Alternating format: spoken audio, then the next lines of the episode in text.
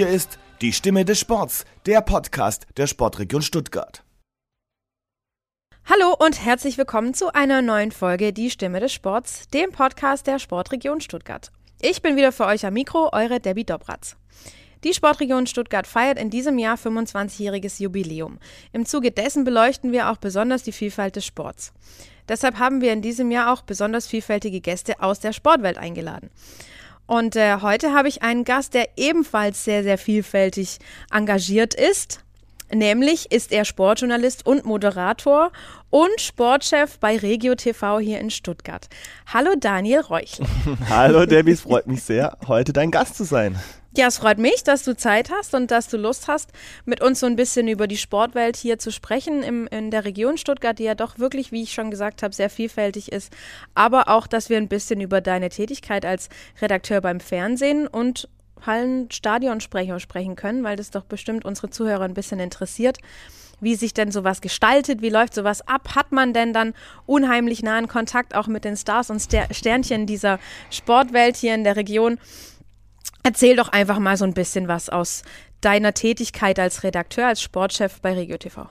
Ja, also ich bin jetzt mittlerweile seit zehn Jahren hier äh, bei Regio TV Stuttgart. Ne, elf sind es mittlerweile sogar, wie die Zeit äh, vergeht. Rennt. Und ähm, Vielfalt des Sports, du hast es angesprochen und das äh, passt ja wirklich super hier in die Sportregion rein. Ähm, weil es ist einfach auch für mich in meiner Tätigkeit komplett abwechslungsreich. Man hat so viele verschiedene Sportarten, man hat ähm, ein großes Breiten- und Amateursportangebot, aber eben auch der Spitzensport, der ist ja hier in Stuttgart megamäßig vertreten, viele Erstligisten und das eben auf viele verschiedene Sportarten verteilt und das macht die Berichterstattung extrem ähm, spannend. Also ich bin Sportredakteur, wie du gesagt hast. Ich moderiere bei Regio TV ähm, aber auch die Nachrichtensendung und eben auch unser Sportformat, einzelne Talkformate und berichte eben mit meinem Kollegen Volker Leitner jeden Tag bei uns im Programm über den Sport aus der Region. Und ähm, ja, wirklich, Vielfalt des Sports äh, trifft es auf den Punkt auch bei unserer täglichen Arbeit, weil äh, kein Tag ist gleich. Also wir schneiden auch selber, ähm, was vielleicht ein bisschen ein Unterschied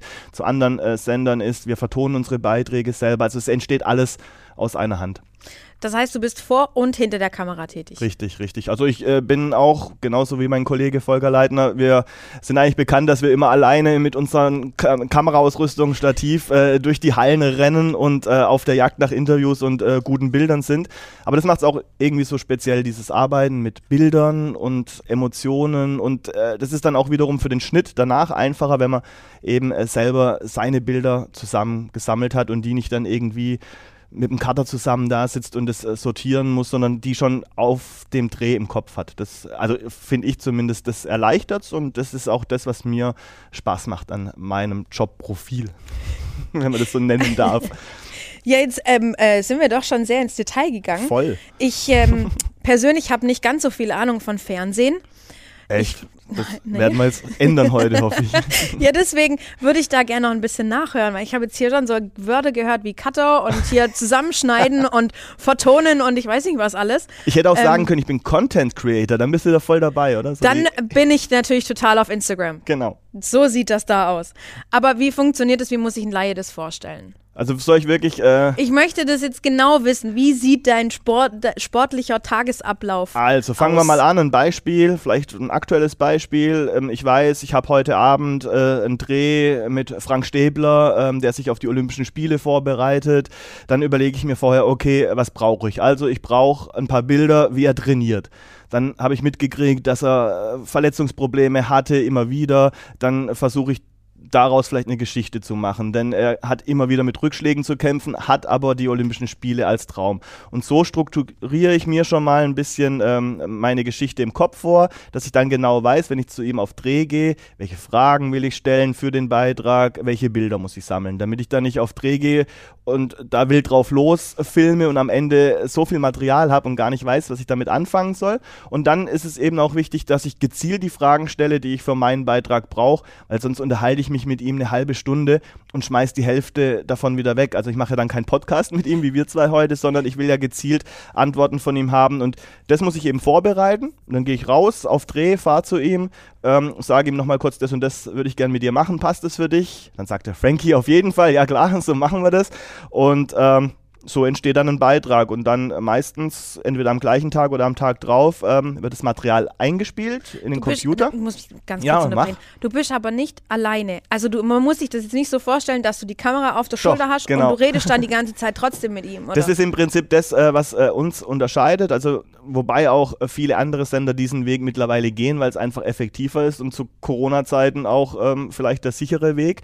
Ähm, aber klar, es hat ein paar Restrisiken. Wenn man das alles selber macht, äh, weiß man nicht immer, klappt mit dem Ton alles. Ähm, ist jetzt ein technischer Fehler in der Kamera, wo man beheben muss, aber vielleicht gar nicht weiß, wie man den beheben kann, weil man dann doch alles selber macht. Das ist so ein kleines Restrisiko, aber das Adrenalin auf Dreh tut vielleicht auch ganz gut.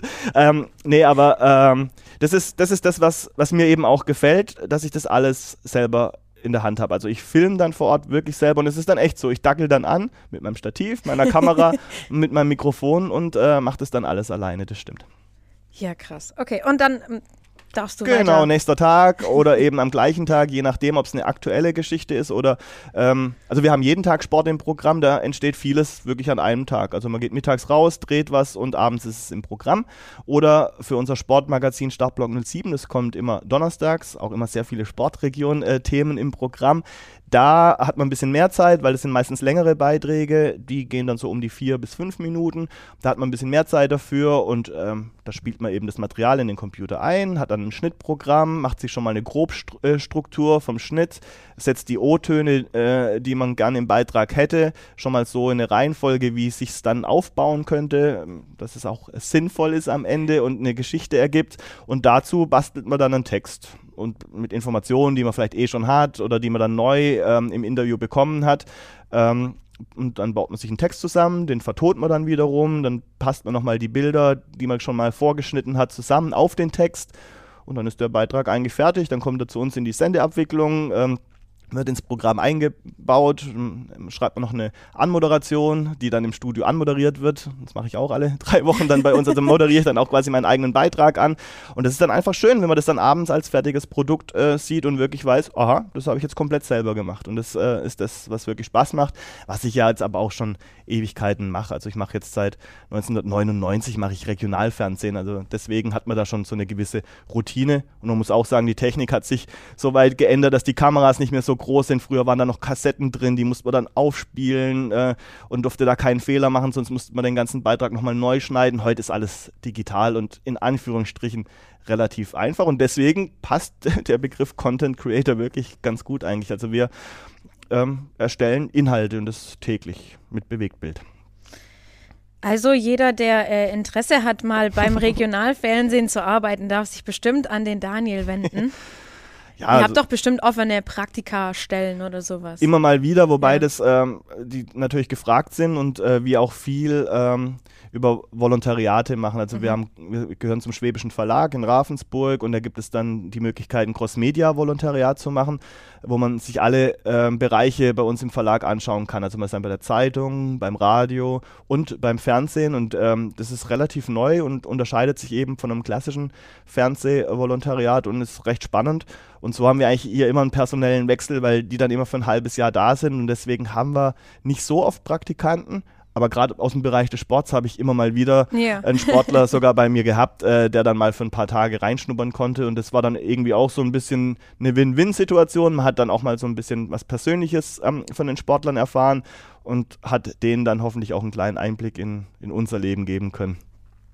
Jetzt ist es momentan in der Corona-Krise ja, ich nenne sie mal Corona-Krise, so, dass auch den Reportern oder den Fernsehjournalisten die Arbeit um einiges in Anführungsstrichen erschwert wurde. Ja. Wie habt ihr euch da als so eine One-Man-Show quasi ähm, rausgezogen? Wie hat es funktioniert? Auch ohne Sport kann man ja jetzt nur relativ wenige Beiträge dann dementsprechend senden. hat sich natürlich auch komplett irgendwie ähm, unterschiedlich entwickelt. Am Anfang war es wirklich so, da haben wir gedacht, okay, jetzt haben wir einen Lockdown, jetzt haben wir vielleicht noch ein paar Sachen äh, vorproduziert gehabt, ähm, jetzt könnten wir vielleicht noch ein, zwei Wochen senden und dann, äh, ich keine Ahnung, wie es dann weitergehen soll. Ich weiß, ich bin mit dem Volker da gesessen und wir haben gesagt, boah, was machen wir denn dann? Wir, wir können überhaupt nicht berichten.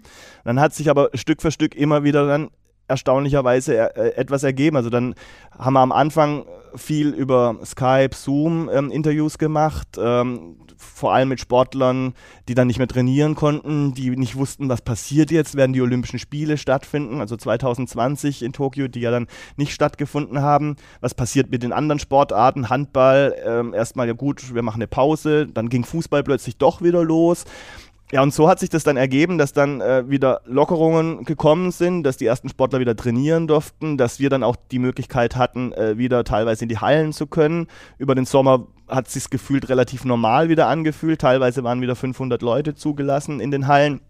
Und so konnte man dann wieder relativ schnell, relativ normal berichten und es ging dann auf einmal wieder. Klar, wir haben uns ein bisschen umstellen müssen, haben dann auch gemerkt, ähm, wenn jemand eben jetzt woanders ist und eben auch ähm, nicht diesen persönlichen Kontakt will, äh, finden wir trotzdem Möglichkeiten, um Interviews zu machen. Also dann halt haben wir uns teilweise Fragen überlegt und haben gesagt, kommt, dann nehmt halt euer Handy, haltet es quer in einem ruhigen Raum, schönes Licht und schickt uns das und konnten trotzdem mit Bewegtbild und vielleicht auch Archivmaterial Beiträge erstellen, ähm, weil ich diese Zoom-Geschichten jetzt qualitativ nicht so schön finde für einen Beitrag, wobei sich da technisch ja auch echt einiges getan hat und das vor zehn Jahren wäre jetzt, glaube ich, die Corona-Zeit ähm, richtig schwer gewesen für eine Berichterstattung, weil es einfach diese technischen Möglichkeiten so noch nicht gab und ähm, so hat sich jetzt immer weiterentwickelt, aber seit dem Saisonstart von vielen Ligen dann im September, Oktober ist es eigentlich für uns, und das ist echt ein Privileg, wo ich auch sehr dankbar bin und auch sehr demütig irgendwie äh, dran gehe, ähm, äh, hat sich ja so entwickelt, dass, dass wir wieder zu den Spielen können, dass wir nach den Spielen wieder Interviews führen können. Klar, alles mit Maske, Selbsttests. Ähm, werden jetzt immer wieder durchgeführt, aber wir haben eben die Chance, vor Ort zu sein. Ich meine, wie viele tausend Leute würden gerne wieder zum Handball, zum Basketball, zum, zum Eishockey, zum Volleyball gehen und wir dürfen es jede, jedes Wochenende. Also ich weiß es sehr zu schätzen und genieße es irgendwie auch, wobei trotzdem natürlich was fehlt. Also man hört es ja auch von den Sportlern und es ist einfach so eine leere Halle. Es ist, es ist nicht schön und man möchte sich nicht dran gewöhnen und ich hoffe, dass es auch spätestens im Sommer dann vorbei ist. Ihr seid ähm, im häufigen Austausch mit Leistungssportlern, mhm. mit Profisportlern. Gibt es denn so bestimmte absolute No-Gos bei einem TV-Reporter? Ja gut, also ich finde eigentlich schon, dass es grundsätzlich ein Verhältnis sein soll, dass es auf einer freundschaftlichen Ebene ist, ohne dass es halt äh, zu äh, tief ist. Also gerade jetzt, wenn man auf, auf Regionalfernsehen äh, schaut, hat man ja wirklich relativ häufig Kontakt mit den gleichen Sportlern. Und weil du auch Stars und äh, Sternchen angesprochen hast, ich meine, man hat ja hier wirklich tolle Persönlichkeiten. Man ja. hat Weltmeister, Olympiasieger ähm, vor denen ich mega viel Respekt habe, aber wenn man die dann auf so einer privaten Ebene, privateren Ebene kennenlernt, ähm, bekommt man so ein Gefühl äh, dafür, was da eigentlich dahinter steckt und das macht es dann auch wieder so spannend. Aber ähm, so eine Distanz sollte halt trotzdem auf jeden Fall immer da bleiben. Es geht ja auch so ein bisschen um Neutralität im Journalismus, äh, wo beides beim, beim Regionalfernsehen dann echt teilweise schwierig ist, weil man ja dann auch mit denen ein bisschen mitfiebert, äh, die Sportler, über die man regelmäßig berichtet. Aber manche Dinge muss man ja auch äh, kritisch betrachten. Also das ist vielleicht äh, so eine Geschichte, dass man dann immer schaut, auch wenn man jemanden brutal sympathisch findet, dass man dann halt manchmal auch hinterfragt, äh, hoffentlich ähm, denkst du jetzt hier nicht so als Fanboy, sondern ähm, gibt es da vielleicht doch Dinge, wo man ein bisschen aufpassen muss, äh, wo, wo, das, wo man das vielleicht doch kritischer sehen muss. Und ähm, ja, so, das sollte dann vielleicht auch in den Beiträgen dann, dann rüberkommen, ohne dass man natürlich dann auch irgendwie plumpe Fragen stellt und jemanden mit Absicht irgendwo reinreiten will, weil das äh, verstehe ich nicht. Nur um eine hohe Klickzahl zu bekommen, dann vielleicht irgendein Thema zu suchen und das auszuschlachten, wo vielleicht gar kein so ein großes Thema ist. Also das ist jetzt nicht so meine Art der Berichterstattung. Ja, wir kennen ja alle die, die Fans, sagen wir mal, gerade im Fußball, wenn da ein, ein Redakteur eine, eine dumme Frage stellt, dann wird da direkt gebasht, aber wie geht man denn als Reporter mit schlecht gelaunten Sportlern um? Was macht man denn, um gerade so diese Situation aufzulösen, wo man eigentlich nur sagen will, ey, ihr habt heute echt nicht gut gespielt. Was war denn los? Also es liegt viel natürlich an der ersten Frage. Die sollte vielleicht nicht gleich so negativ sein, so, Junge, was habt ihr da für einen Scheiß gespielt? ich ich glaube, dann hat er relativ schnell keinen Bock mehr. Also da muss man so ein bisschen ein Gefühl für entwickeln, wie man ein Interview rangeht. Aber du hast schon richtig angesprochen, nach einer Niederlage mache ich nie gerne Interviews. Wobei man da dann auch über die Zeit schon genau weiß, welche Spieler oder welche Spielerinnen ähm, kann ich nach einer Niederlage ansprechen und weiß, ich bekomme trotzdem ein gutes Interview, vielleicht auch sogar ein kritisches. Habt ihr denn da Einfluss drauf, wenn ihr ansprecht oder Also ich- es, ich- wird euch das nicht zugeteilt? Es gibt ja, wir, wir berichten Gott sei Dank nicht so oft über Profifußball, da hätte ich natürlich bei einer Niederlage wahrscheinlich gar keine Chance. Und das ist wirklich dann schon wieder Luxus. Auch durch die langjährige Berichterstattung und Begleitung von einzelnen Mannschaften kennt man natürlich dann jeden. Und dann auch bei den Neuzugängen bekommt man relativ schnell ein Gefühl dafür, wer ist in welcher Situation der richtige Ansprechpartner. Und das ist dann einfach so, dass man dann genau weiß, okay, nach der Niederlage, die drei Spieler, die brauche ich erst gar nicht fragen, weil A, haben sie eh keinen Bock drauf, dementsprechend werden die Interviews sein. Aber bei Spieler X und Y weiß ich, ähm, den kann ich jetzt fragen und kann auch sagen, in der zweiten, dritten Frage, das war aber richtig schlecht, woran lag es denn? Und dann weiß ich auch, dass da, dass da vielleicht sogar direkt auch eine kritische Eigenanalyse kommt und ähm, kann mich drauf einstellen und äh, bekomme dann trotzdem einen guten O-Ton, weil es läuft normalerweise über die Pressesprecher, hast schon recht, ähm, aber die wissen ja auch, oder ich sag denen, können die Spieler X haben, dann sagt er, ja, müsste eigentlich passen, ich frage ihn mal, oder er sagt, ja, komm, dann sprich, sprech ihn einfach direkt an. Also da ähm, haben wir mittlerweile mit den Pressesprechern und den Sportlern auch so eine Beziehung aufgebaut, dass das ähm, eigentlich immer sehr kollegial klappt und funktioniert. Ich würde jetzt direkt mal mit einer Entweder-Oder-Frage Okay. einsteigen. Die äh, richtet sich nach deinem Job. Bist du lieber vor der Kamera oder hinter der Kamera?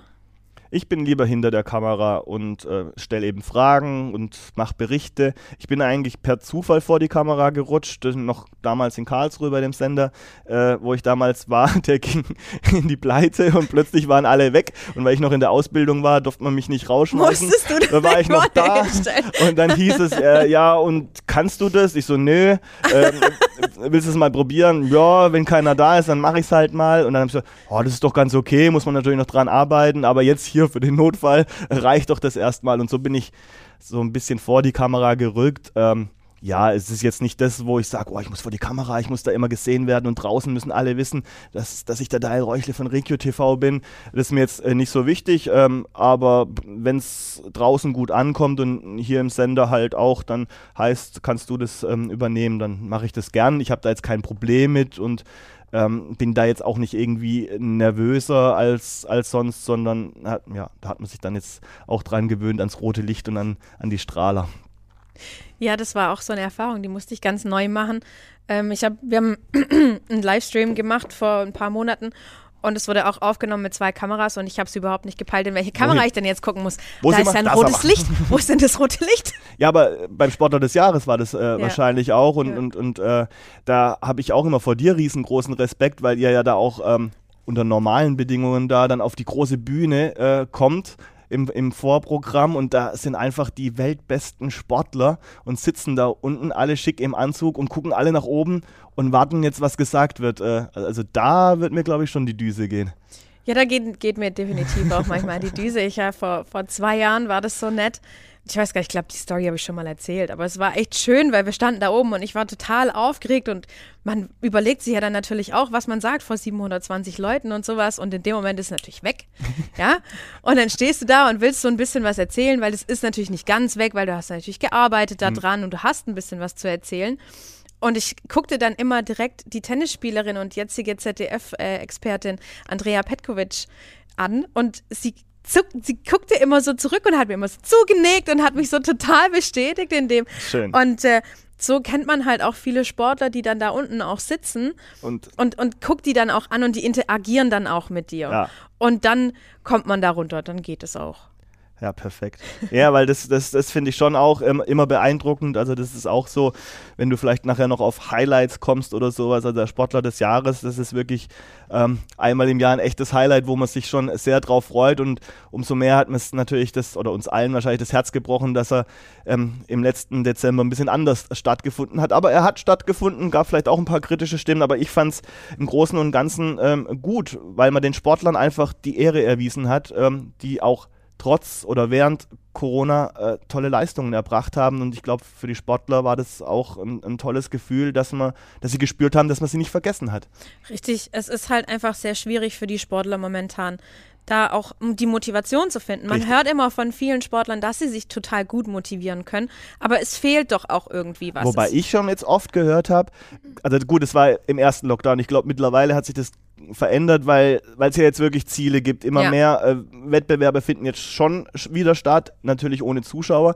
Aber im ersten Lockdown, da hatten wir eine Serie mit dem Kultusministerium zusammen, Mach mit, bleib fit, Mhm. äh, wo wir zum Beispiel die Ellie Seitz da hatten oder auch die Marie Loros äh, Jungfleisch und die haben dann Übungen gemacht für Schüler. Dann haben die immer gesagt, und die Carla Borger war noch da, dann haben die gesagt, ja, das, das hat jetzt echt Spaß gemacht, mal wieder ein bisschen was anderes, weil, boah, so mit Training aktuell, ich weiß gar nicht, wofür sollen wir drin, drin, denn trainieren und ja, vielleicht tut es meinem Körper auch mal gut, nichts zu machen. Und da habe ich schon das Gefühl gehabt, oh, nicht, dass die jetzt da in so einen Flow reinkommen, wo sie merken, das geht ja auch ohne den Sport, weil Ja. alle drei, die ich jetzt genannt habe, äh, haben jetzt noch ein großes Ziel. Gott sei Dank 2021 die Olympischen Spiele. Ja. Ich gehe mal schwer davon aus, äh, dass sie jetzt wirklich auch äh, stattfinden. Und, ähm, und das hat mich schon überrascht, dass die dann wirklich in so ein Motivationsloch gefallen sind und gesagt haben, für was soll ich denn jetzt trainieren? Das sind keine Wettkämpfe. Ich, ich weiß überhaupt nicht, was ich machen soll. Also das hat mich schon auch ein bisschen traurig gemacht. Ja, aber den Sportlern geht es ja auch nicht anders als uns. Im Endeffekt, jeder von uns, jeder Privatmann, jeder Mensch, der mit Sport zu tun hat, jeder, der normal gearbeitet hat, ist auch in so ein Loch Ja, gefallen. das stimmt. Es war am Anfang war es noch dieses, oh ja, wir schaffen das zusammen, es wird alles toll und super. Manche Sachen waren ja auch cool, ein bisschen Ja. mehr Zeit für die Familie, mal ein Richtig. Wochenende frei. Bei mir, Ja. das gab es äh, gefühlt zehn Jahre nicht. Ähm, habe ich mich teilweise auch echt äh, dabei erwischt, wo ich dann auch gesagt habe, naja, eigentlich ist es ja gar nicht so schlecht. Genau. Aber nach zwei, drei Wochen dann so, oh, kein Kickers-Spiel am Samstag, was, der TVB spielt nicht am Wochenende. Ja. Mein Leben hat keinen Sinn mehr. Übertrieben gesagt. Ich habe Ja, mehr Sport gemacht. Siehst du, du warst einer von denen, die mehr Sport gemacht hat. Ich bin eine von denen, die viel mehr kochen und backen seitdem. auch gut. auch gut. Hat alles ja, ist seine nicht Vorteile. ganz so gut für die schlanke Linie. du musst ja nicht immer selber essen, aber kochen macht doch auch Spaß. Der ja, Prozess Kochen und Backen ist, ist total beruhigend. So letztens war ich irgendwie vor zwei, drei Wochen war ich total aufgeregt und wusste gar nicht, was ich mit mir anfangen soll. Weißt du, dieses innere Ja. Unruhe und so Lockdown überdrüssig, dann stelle ich mich doch tatsächlich in die Küche und mache einen Zitronenkuchen. Finde ich gut. Hätte ich auch nie gedacht von mir. Aber mein Gott, so ja, aber verändert so, man so sich. setzt man sich dann ja auch neue Ziele. Bei dir ist es dann, jetzt mache ich einen Zitronenkuchen und bei den, bei den Sportlern ähm, war es dann, was ich auch zum Beispiel bei vielen Turnern gehört habe, die ja wirklich ein immenses Programm an, an, an Training Ja, haben und ja. teilweise aber auch immer mit kleinen Verletzungen trotzdem viel trainiert haben, die dann gesagt haben, sie konnten sich jetzt echt auch mal um ihren Körper kümmern. Also die Kim Bui, aber bei der Ellie ist es ja genauso. Ja. Die haben dann wirklich gesagt, sie konnten mal gezielt an Dingen trainieren, die sie dann immer vernachlässigt haben.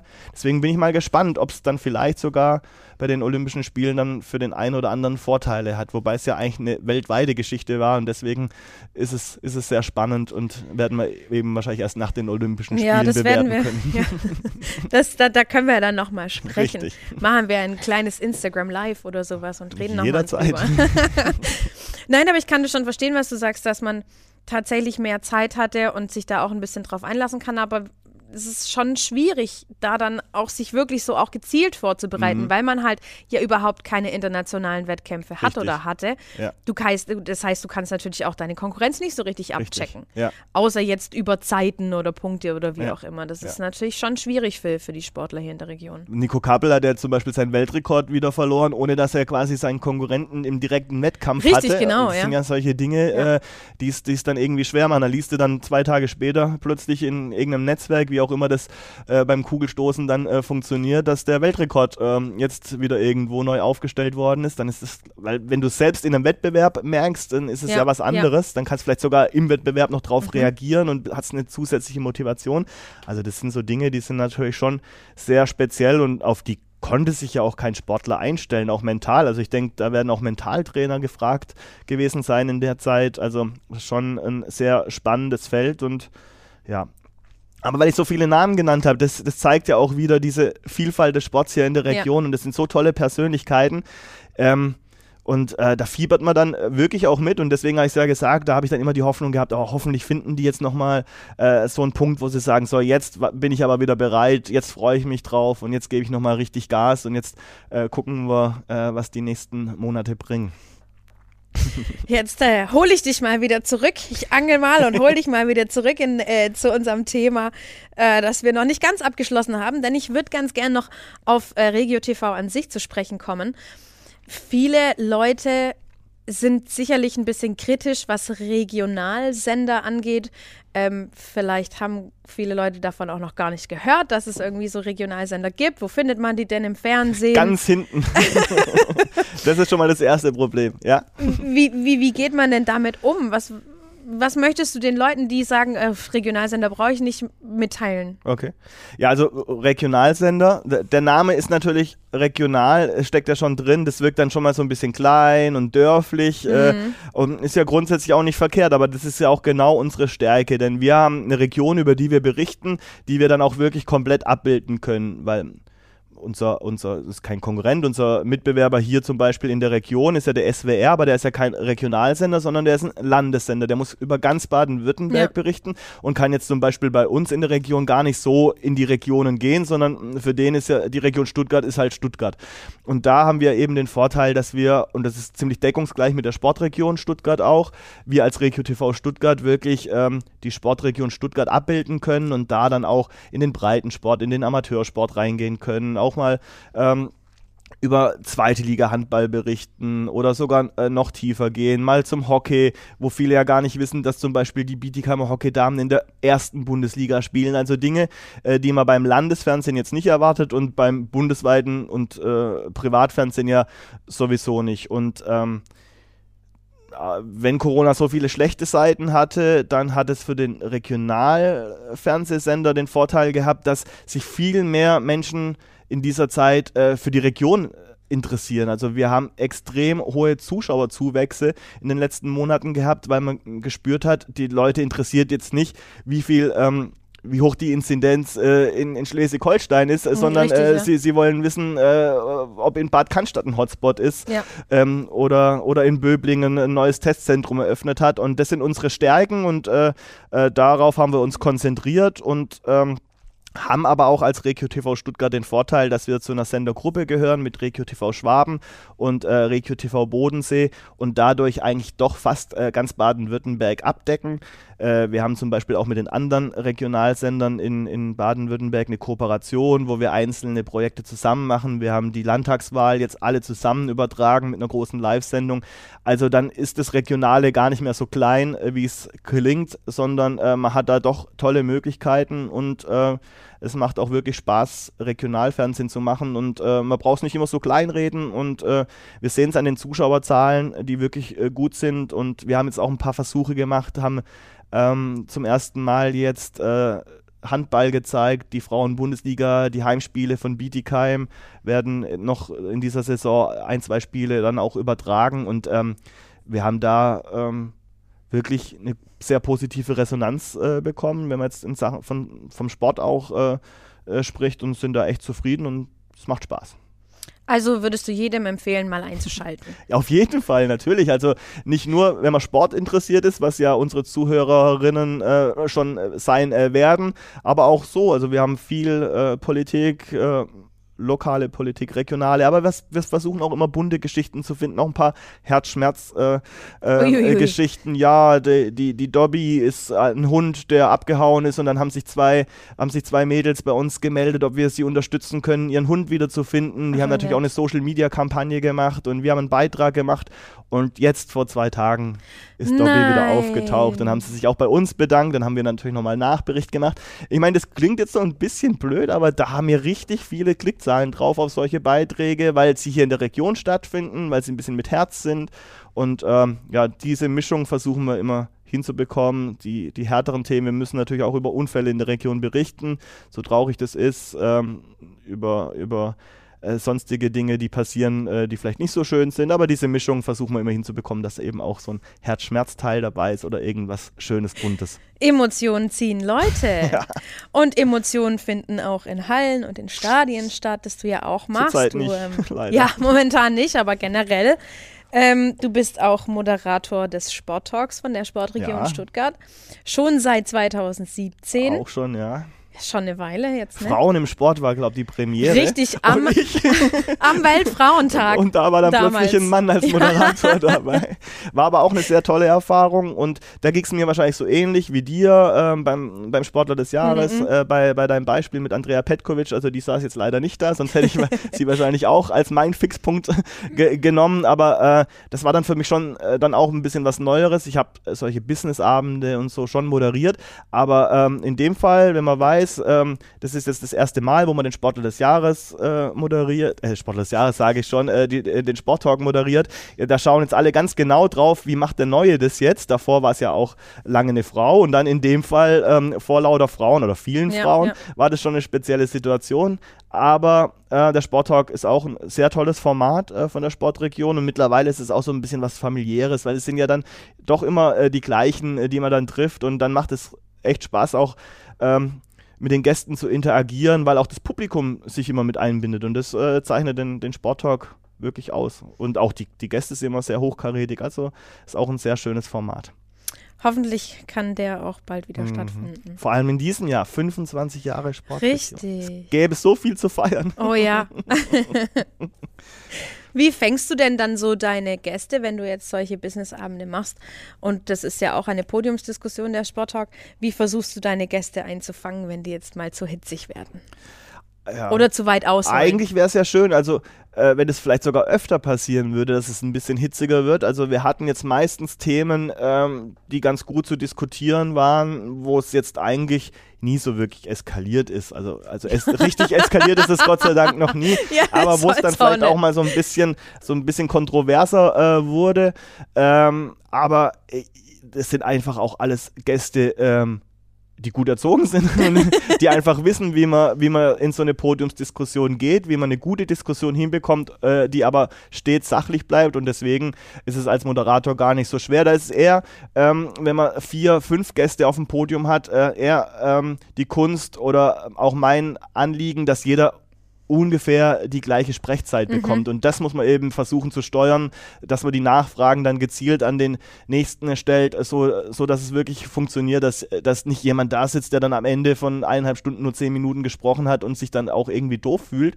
Ähm, das ist so ein bisschen, bisschen das, was ich mir dann immer vornehme, dass jeder gleich viel Sprechzeit bekommt und äh, dass es eben am Ende eine, eine Diskussion ist, die, wo man dann am Ende rausgeht und sagt, ja, das hat mir jetzt was gebracht, da kann ich was mitnehmen und das hatte ich jetzt eigentlich schon die letzten Male das Gefühl, es ging ja beim letzten um Daten, das war sehr spannend, Datenanalyse, was passiert mit den Daten, ähm, war für mich ein ganz neues Feld, war in der Vorbereitung auch nicht so ganz einfach, weil es teilweise sehr komplex war von den Themen, aber ich glaube, äh, beim Talk selber konnten wir es ganz, ganz gut auffangen. Ja. Ja, auch da digital sind wir auch ein bisschen neue Wege gegangen. Richtig. Da durften wir noch ein paar da haben, aber auch Mhm. nicht so viele. Aber das Ganze auch äh, digital. Ich glaube, da haben wir alle gelernt. Viel, viel mehr wird jetzt äh, in der digitalen Welt stattfinden in Zukunft. Ja, da sind, können wir schon froh sein, dass es jetzt passiert und nicht vor Mhm, zehn Jahren. Da wären wir richtig. da gesessen und hätten überhaupt nichts machen Ja. können, auch so privat, ne? Da hätte es ja kein Fa Facebook, kein Netflix, also Facebook vielleicht gerade schon, Ja. aber Netflix, wären wir alle vorm Fernseher gesessen und hätten auf die guten Filme gewartet. Ja. lang warten können. Äh, man hört schon, dass du unheimlich viel machst. aber Wir sprechen jetzt schon über deine TV-Tätigkeit, jetzt über deine Moderatorentätigkeit bei Podiums- und Business-Diskussionsabenden. Ähm, ich habe es aber schon angesprochen, du bist auch Stadion- und Hallensprecher. Jo. Was ist denn da der Unterschied? Ähm, ja gut, die Hallensprecher findet in der Halle statt und Stadionsprecher im Stadion. Also Stadionsprecher bin ich äh, bei den Stuttgarter Kickers.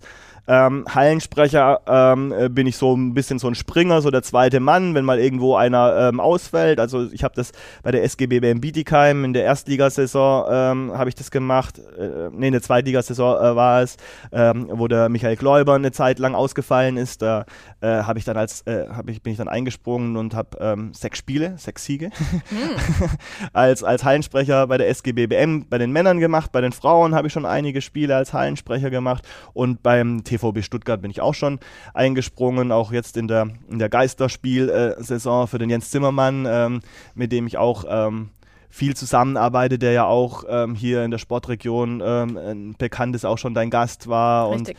ähm, ja, der ja auch ähm, Sportmanager ist und auch äh, viele Sportler aus der Region betreut, der aber auch äh, Moderator und Hallensprecher ist und der auch bei uns bei RecuTV eine eigene Sendung hat, den Academy Talk.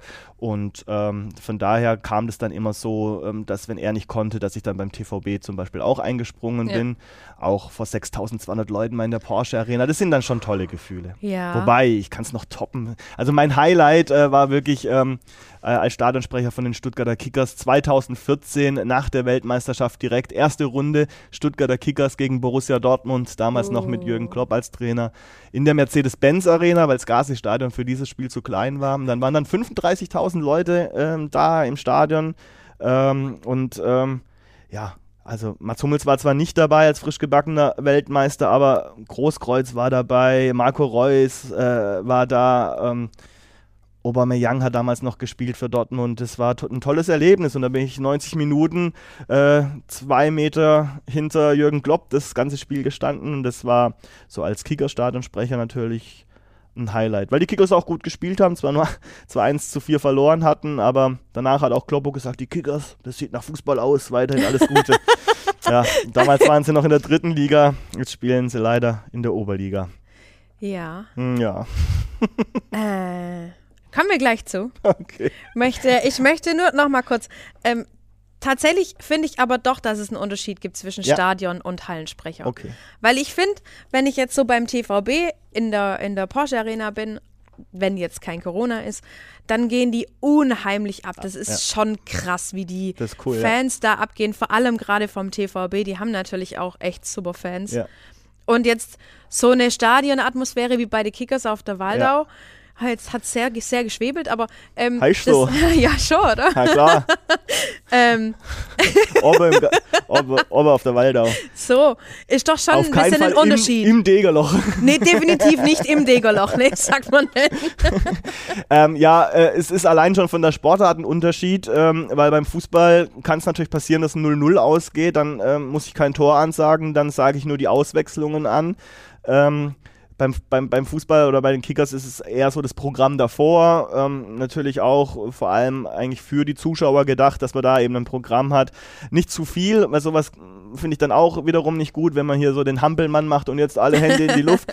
Und da sind die Fußballfans natürlich dann auch nochmal ein bisschen zu unterscheiden von ja, die anderen sind anders Sportfans. Als die, als die genau, also gell? wenn ich jetzt allein an die Ultras denke, die hätten natürlich am liebsten ein bisschen gute Mucke vor dem Spiel, dann die Aufstellung und dann geht's los. Ich meine, Union Berlin fährt ja, glaube ich, dieses Prinzip. Da gibt es auch kein, keine Tormelodie und nichts und da wird der Eckball nicht präsentiert von Firma Hans Dampf, Richtig. sondern das ist ähm, wirklich Fußball pur. So ähnlich versuchen wir es auch bei den Kickers ein bisschen zu machen machen. Das soll ja auch die Kickers ein bisschen vom großen VfB unterscheiden, dass das halt noch Fußball ist, wie es mal war, gell? Also so. da soll es noch nach, nach, nach, Rasen und Bratwurst riechen und, und der Schweiß der Spieler soll auf die Tribüne getragen werden. Ähm, ehrlicher Fußball, aber ja gut, das ist natürlich in der Oberliga auch noch einfacher zu verkaufen. Ja, definitiv. aber wir haben schon versucht, auch ein bisschen ein Programm zu machen, ähm, um die Leute zu unterhalten, ohne sie zu nerven.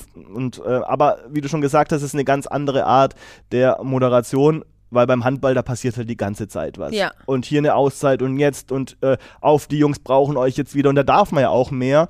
Ähm, beim Fußball ist es ja tatsächlich auch verboten, dass der, dass der Stadionsprecher während dem Spiel sagt, so und jetzt auf geht's, Applaus für unseren Torhüter. Und beim Handball ist es ja ganz normal, wenn Yogi ja. Bitter eine Parade macht, dann ist das der Yogi und 6000 rufen Bitter. Ja. Und äh, und er transportiert es ja dann auch mit, mit Gesten. Und das ist ein, auch so ein bisschen ein Spielen äh, des, des, des Sprechers mit der Mannschaft und ein Überschwappen und äh, die Zuschauer mit einbeziehen, das natürlich echt super funktioniert. Und deswegen, weil ich habe mich ja lange gefragt, macht es überhaupt Sinn, Hallensprecher bei Geisterspielen oder Stadionsprecher, aber das ist glaube ich auch der Sinn dahinter. Und da habe ich mich auch mit, mit Jens Zimmermann ausgetauscht, ähm, es geht ja um die Spieler und mhm. die spüren das tatsächlich auch jetzt, wenn vielleicht nur die Aufbauhelfer äh, in der Halle sind und ein bisschen auf ihre Trommeln hauen, wenn der Hallensprecher den Namen ruft und vielleicht dann doch mal sagt, und jetzt äh, muss noch mal was kommen, auf geht's Jungs, äh, dass da dann teilweise ein Ruck durch die Mannschaft geht und deswegen ähm, ist diese Rolle nicht zu unterschätzen selbst oder erst recht jetzt in der Corona-Zeit, weil wenn ein Spiel vom TVB gegen Kiel so läuft, äh, dass, dass die Jungs äh, spüren, dass sie da vielleicht gewinnen können, dann schwappt der Funken fast alleine schon auf die Zuschauer rüber. Da muss der Hallensprecher gar nicht mehr so viel machen, nur ja, noch einen ja, Namen nennen ja. und die drehen schon durch, so wie du es gesagt hast. Aber jetzt in der Zeit ähm, ist es, glaube ich, doch eine Rolle, wo sich wahrscheinlich auch echt viele Zuschauer daheim fragen, wieso schreit denn der Hallensprecher jetzt? Da ist doch gar niemand in der Halle, ähm, den man nicht unterschätzen darf. Das wäre tatsächlich auch meine nächste Frage gewesen, ob du das abschätzen kannst, dass man die, die Mannschaft dann auch dementsprechend pusht. Und ich finde das cool, weil das hat auch so, einen- so einen psychologischen Effekt irgendwo, Mhm. Ja, gell? ja. Weil die Mannschaft dann merkt, es ist jemand da, es steht jemand hinter ihnen. Genau, weil wenn nach so einem Torerfolg einfach nichts ist, Ja, dann hat er das Tor geworfen, dackelt zurück in die Abwehr, freut sich vielleicht so ein bisschen für sich selbst, aber wenn er dann noch hört und das Tor von Patrick Zieker, ähm, dann gibt es dem vielleicht auch nochmal einen zusätzlichen Ja. Push, weil er spürt, aha, ich bin hier, ich werde wahrgenommen. Er weiß ja in dem Moment nicht, dass ihn trotzdem äh, Tausende, Hunderttausende ähm, ähm, im Fernsehen äh, zuschauen, sondern er ist ja gerade nur für sich und in der Halle, in der leeren Halle und äh, muss damit umgehen. Ich glaube aber, die, die Spieler sind auch so professionell, dass sie sich alle in der kurzen Zeit jetzt drauf eingestellt haben. Keiner will es so haben, aber ich glaube, sie gehen einigermaßen damit um. Deswegen auch die Einlaufmusik, äh, das Licht geht aus und trotzdem eine Lichtshow, damit sie sich einfach in so einen Tunnel begeben können, wo sie sich vorstellen können, ähm, es ist jetzt Spieltag, es geht jetzt um was und es ist kein Testspiel in irgendeiner Gemeindehalle Ja. in Bittenfeld. wir haben jetzt viel über Fußball und Handball gesprochen. Lieber Daniel, mhm. lieber Fußball oder lieber Handball?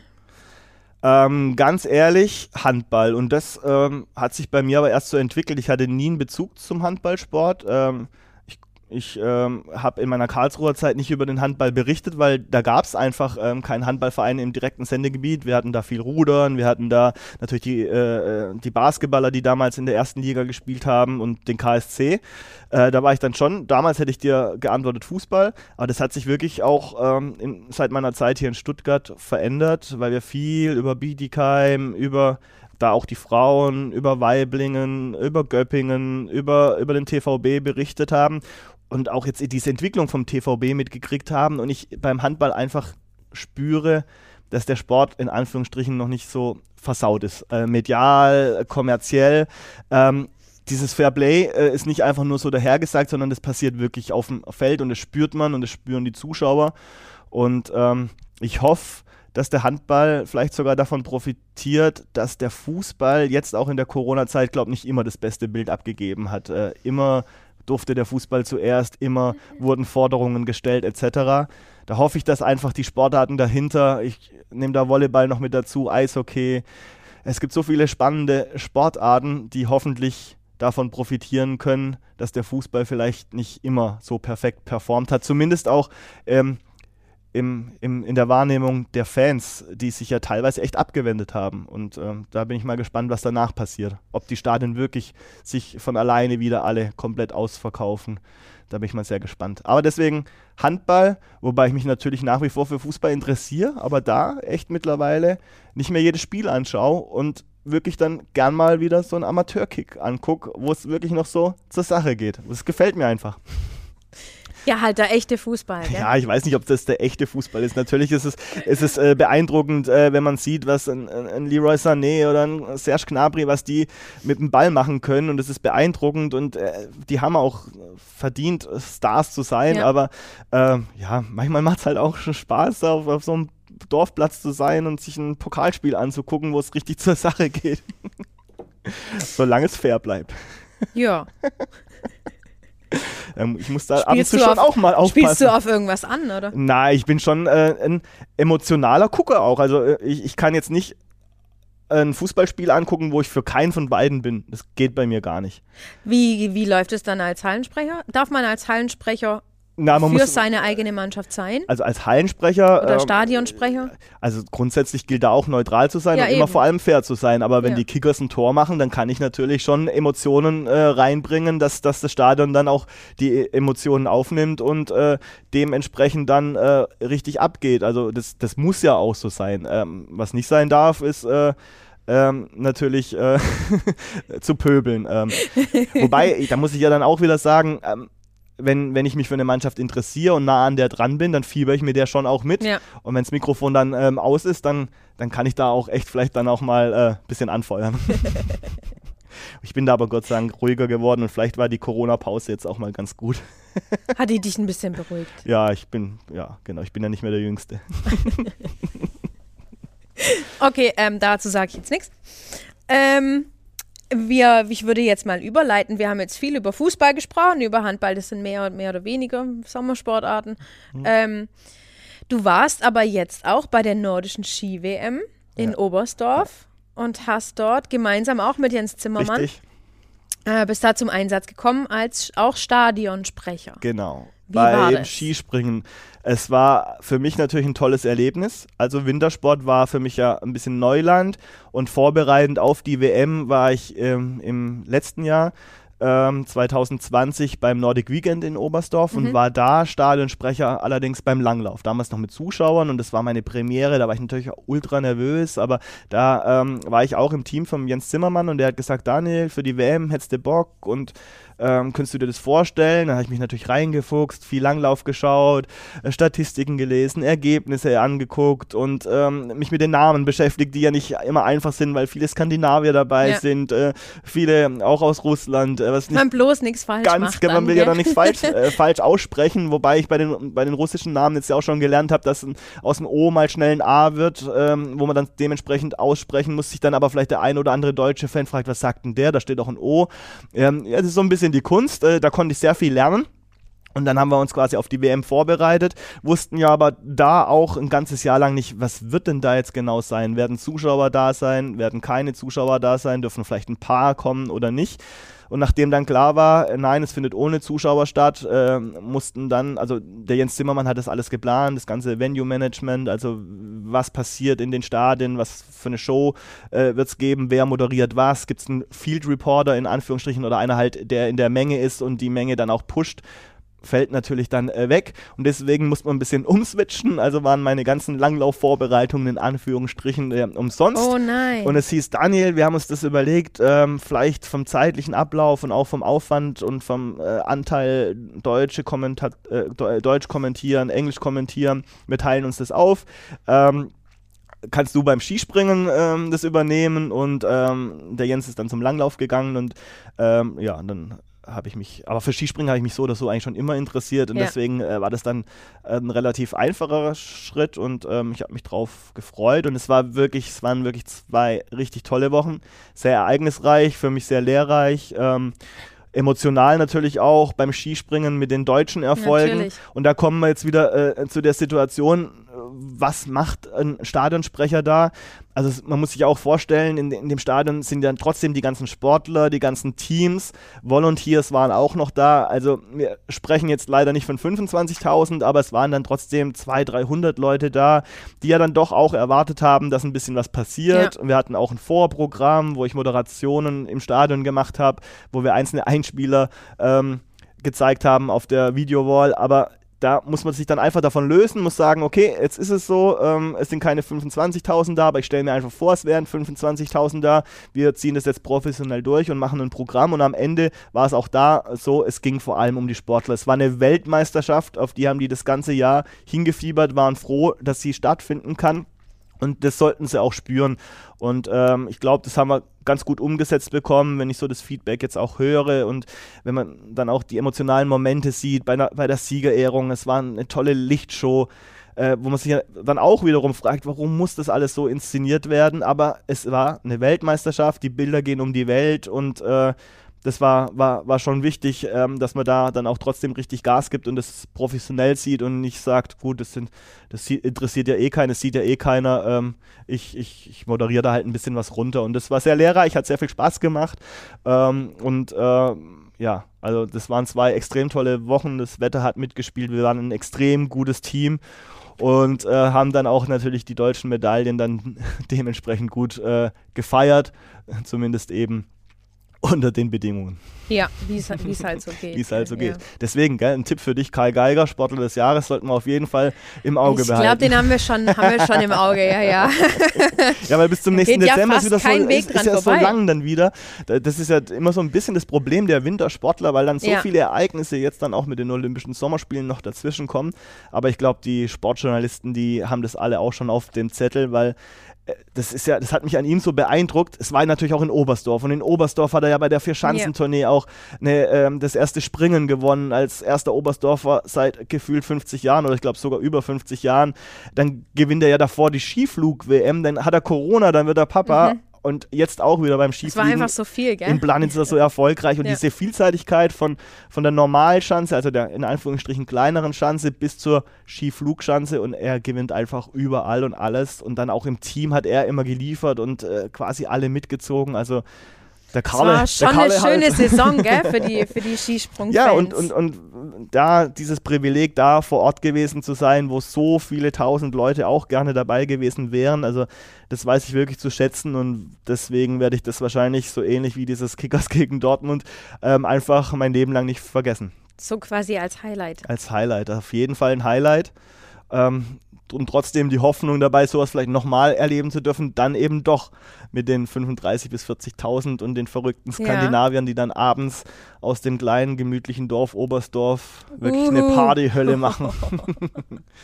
Ich habe das mal im Kleinen erlebt, da waren wir beim, bei der Eisschnelllauf-WM Ja. in Inzell. ja, Und das sind ja die Holländer die beim Eisschnelllaufen. genau. Die sind total die singen verrückt. die ganze Zeit. Und Hüpp, die haben Holland, dieses kleine Örtchen, das ja nur wirklich so ein schöner, beschaulicher Kurort ist, Inzell, in eine orangefarbene Partyhölle verwandelt. Es war abartig. Ja, aber das ist es doch, davon lebt doch der Sport. Auch ja. Ja, und ähm, ja, und auch die Sportler hätten es natürlich verdient, dann wäre die Siegerehrung dann auch immer im Ort gewesen, aber Mhm. ja. Aber wie gesagt, ich glaube, es die, die, äh, das Organis Organisationskomitee hat wirklich das Beste draus gemacht, hat, glaube auch vom internationalen Skiverband und äh, von den Athleten viel Lob bekommen.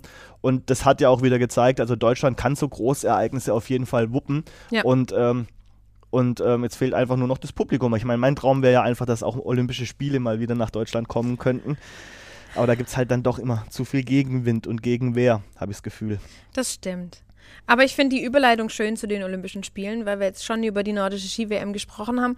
Ähm, die hatten ein relativ oder sehr ausgeklügeltes Ja. Hygienekonzept. So ähnlich wird es wohl dann auch in Tokio stattfinden. Ja. Meinst du denn, dass die Olympischen Spiele Tokio 2021 stattfinden? Paralympische und Olympische Ja. Spiele? Also ich bin ziemlich sicher, dass sie stattfinden werden. Ähm, jetzt wurde ja schon bekannt gegeben, ausländische Zuschauer dürfen nicht kommen, finde ich auch richtig. Wie viele Japaner sie jetzt am Ende zulassen, ist natürlich die Frage. Äh, das muss man äh, dann sehen. Ähm, das werden die dann vor Ort entscheiden, auch wahrscheinlich, wie hoch dann gerade die Infektionszahlen sind. Aber ähm, das Beispiel Oberstdorf hat mir jetzt gezeigt, klar, man muss, muss sagen, da waren jetzt 4500 Sportler, Teams etc., äh, Volunteers. Ähm, das werden in Tokio deutlich mehr sein. Ja. Und die waren Plus die Millionenstadt Tokio. plus die Millionenstadt Tokio. Da ist es wirklich schwer, eine Blase zu machen. Also in, Ja. in Oberstdorf, ähm, äh, ländlicher Raum, äh, viel, viel Raum an sich, um sich auch nicht in die Quere zu kommen. Da war das jetzt wirklich äh, gut. Also ich persönlich wurde neunmal getestet in, in den zwei Wochen, drei PCR-Tests, dann regelmäßig ein, ein, ein Schnelltest, Antigen-Schnelltest. Also man wusste immer ähm, genau, was Stand der Dinge ist. Dann wurde alles per QR-Code eingescannt, egal wo man war, ähm, bei der Essensverpflegung, ähm, beim Testen, beim, im, im Shuttle-Service, im Stadion. Äh, also es wurde, konnte immer genau nachvollzogen werden, wo war man, von wann bis wann, mit wem hatte man dann vor Ort Kontakt. Und es gab dann am Ende auch insgesamt 23.000 Tests, neun positive Fälle, zwei, drei direkt am Anfang, also die vielleicht schon positiv angereist waren. Klar, mit äh, Halvor Egner Granerüth, der wahrscheinlich bekannteste oder erfolgreichste ähm, Skispringer in dieser Ja. Saison neben ähm, Eisenbichler und Geiger, ähm, wurde auch positiv getestet, als meines Wissens einziger äh, Sportler. Aber darauf stürzt sich dann natürlich äh, jeder, die Medien, äh, die Presse. Ähm, aber im Großen und Ganzen glaube ich, dass auch das Hygienekonzept ein großer Erfolg war. Olympische Spiele ist dann halt wirklich nochmal eine andere Hausnummer, weil klar, die, die kamen jetzt auch alle aus der ganzen Welt, aber die waren eigentlich ja alle schon in Europa unterwegs. Die Norweger sind erst gar nicht nach Norwegen gegangen. Die Japaner sind, glaube ich, seit November, äh, glaube ich, in, in, in Slowenien stationiert. Also äh, die haben eigentlich Europa ja nicht verlassen ähm, und waren immer in ihrer Blase. Ähm, das ist ja dann bei den Olympioniken oder bei den Olymp äh, Sportlern bei den Olympischen Spielen nicht der Fall. Also die kommen ja alle aus einzelnen Trainingszentren etc. Ja. Da wird es natürlich schon ein bisschen schwieriger. Da ist jetzt natürlich die Frage, was natürlich aber auch gleichzeitig wieder ein bisschen unfair werden könnte. Viele Länder äh, impfen ihre Sportler ja schon. Ähm, bei uns ist es ja äh, so, dass äh, die Sportler ja gar nicht dran wären von der Reihenfolge. Das ist die Frage, gibt es bis dahin genug Impfstoff, dass der DOSB vielleicht sagt, ihr dürft nur geimpft gehen. Also das wird wahrscheinlich die nächsten Monate noch sehr, sehr spannend werden, weil man hat ja auch von den Sportlern schon die Aussagen äh, bekommen, ähm, dass sie sich nicht vordrängeln wollen und das finde ich ja auch ein positives Signal. Ja. Auf der anderen Seite wäre es auch ein positives Signal für die ganze Welt, wenn die Olympischen Spiele oder Paralympischen Spiele stattfinden könnten. Wenn sie dann auch stattfinden und äh, nicht zum Megaspreader werden, sondern wenn Richtig. sie stattfinden und am Ende ähm, alles gut ausgeht. Das Gut, wäre das wäre ja das absolut Signal. Schrecklichste, was passieren könnte, wenn die Olympischen, Paralympischen Spiele zu einem Superspreader-Event werden. Das ist und ich frage mich tatsächlich, wie man das in der, in der weltgrößten Stadt meines Wissens verhindern kann oder will. Ich, wie, normalerweise wäre ich wahrscheinlich auch in Tokio gewesen. Ähm, und ich habe mich da eigentlich schon drauf gefreut, weil ich, ich, war auch bei den ähm, Olympischen Winterspielen in Pyeongchang damals in Korea und da war es sehr weitläufig. Mhm. Das ist, es war eine kleine Stadt, das, die Wege waren weit, man konnte Abstände einhalten. Aber wie will man sowas schaffen in, in einer Millionenstadt wie Tokio? Also es geht eigentlich nur so, olympisches Dorf, Shuttle, Sportstätte und kein Kontakt äh, in die Außenwelt. Also das ist, das ist halt die Frage, ob das auch wirklich funktioniert. Also Ja. das ist ja dann eigentlich, krass gesagt, wie im Gefängnis. Ja. Und ja, es sind natürlich dann auf jeden Fall, wären es nicht die Olympischen Spiele, ähm, für die ein Sportler trainiert und lebt. Klar, er möchte erfolgreich sein, aber viele sagen ja auch, da kommt jetzt wieder dieses Motto, dabei sein ist Mhm. alles, äh, stimmt natürlich nicht immer, aber diese Erfahrung, sich mit anderen Sportlern auszutauschen im Ja. olympischen Dorf, ähm, man wird es ja nie vergessen, diese Bilder, wenn, wenn, wenn, wenn, wenn deutsche Sportler sich mit, mit den Größen des Sports ähm, fotografieren, Ja. diese Selfies, die wird es halt einfach nicht geben ja, können. oder Sportler als Zuschauer bei anderen Als- genau, Wettkämpfen. genau, auch das äh, stelle ich mir äh, unmöglich vor. Auf der anderen Seite wäre es natürlich wirklich, wirklich schön, wenn wir auch normalen Bürger, die auch gebeutelt sind von der Corona-Krise, diese schönen Sportmomente doch irgendwie transportiert bekommen auf unseren Fernsehern. Ja, ist nicht so einfach. Ähm, also bin ich der gleichen Meinung. Ähm, aber wahrscheinlich sehen wir das so, weil wir aus dem Sport kommen. Deswegen habe ich auch überhaupt kein Problem damit, dass äh, weiter Fußball gespielt wird, dass die Handballspiele Ja. weiter stattfinden. Alle zusammen natürlich äh, mit ihren Hygienekonzepten und auch relativ sicher. Also die, die Infektionszahlen ähm, in den Ligen, äh, die entstehen ja meistens äh, nur nach Auslandsreisen, nach Ja. Länderspielwochen, nach Champions League-Spielen. Ähm, zum Beispiel beim Handball ist es sehr auffällig, dass es meistens die Champions League-Spiele im Osten waren oder die Länderspiele, wo es danach Infektionen gab. Aber an sich habe ich das Gefühl, dass die, die, die Teams und die Ligen das gut im Griff haben. Und äh, von daher ähm, haben sie meiner Meinung nach eine Berechtigung, ihren Beruf weiter ausführen äh, zu können. Ähm, ich verstehe aber schon auch Leute, die, die sagen, hey, ich darf, ich darf meine, meine, meine Großeltern äh, seit einem Jahr nicht sehen Ja. und die spielen da jedes Wochenende Fußball. Aber wie du auch schon gesagt hast, vielleicht ist es für den einen oder anderen auch ganz gut, wenn samstags 15.30 Uhr eben Fußball in der Kiste kommt und sie eine Ablenkung Ja. eben äh, von Auch dem ein bisschen ganzen Normalität. Haben, Normalität haben. Ja. Ja. Und dann auch ähm, dann keine Ahnung, über Zoom danach mit ihren Freunden darüber diskutieren und streiten können. Also Ja. das, ja, irgendwie muss es es gibt ja bestimmt Online-Stammtische mittlerweile. Online-Stamm- Das auf jeden Fall. geht auch nicht anders. Auf jeden Fall. Daniel, Ja. Richtig. Nach einer Stunde noch nicht vergessen, ist gut. Nee, ich hab's noch nicht vergessen, Gott sei Dank. Ja, ich würde dich ganz gern, wir hatten es gerade kurz über, über ein Motto ähm, bei den Olympischen Spielen natürlich. Hast du denn ein Motto Motto. für dich selber oder hast du, ja, irgendwas, was dich selber motiviert, momentan auch in dieser Krise, irgendwas, was dich wieder rauszieht, wenn du vielleicht doch wie jeder andere mal so ein kleines Tief hast? Na, mich motiviert einfach das Leben an sich. Also ähm, einfach jeden Tag ähm, versuchen zu genießen, ähm, Spaß zu haben. Also ich mag zum Beispiel auch Regenwetter im Herbst. Weil ich, äh, also ich gehe ich gehe oft äh, morgens äh, joggen und äh, ich Bist du so einer, der so ekelhaft um fünf aufsteht Nein, und dann eine Runde joggen geht? Nein, 7 Uhr reicht auch. ja, Naja. also die Hasen und die Rehe sind meistens schon wieder im Wald. Aber, aber genau da spürst du auch die Jahreszeiten und da denke ich mir dann auch, jetzt, jetzt regnet es halt. Es ist halt auch Herbst, aber irgendwie sieht es trotzdem cool aus und Ja. die Luft ähm, riecht auch toll. Aber jetzt zum Beispiel Sonne, Frühling, auch wieder geil. Ja. Ähm, in Oberstdorf Schnee, also äh, und dann einfach immer das Genießen und glücklich sein, wenn die Familie gesund ist, ähm, äh, wenn die Kinder ähm, in der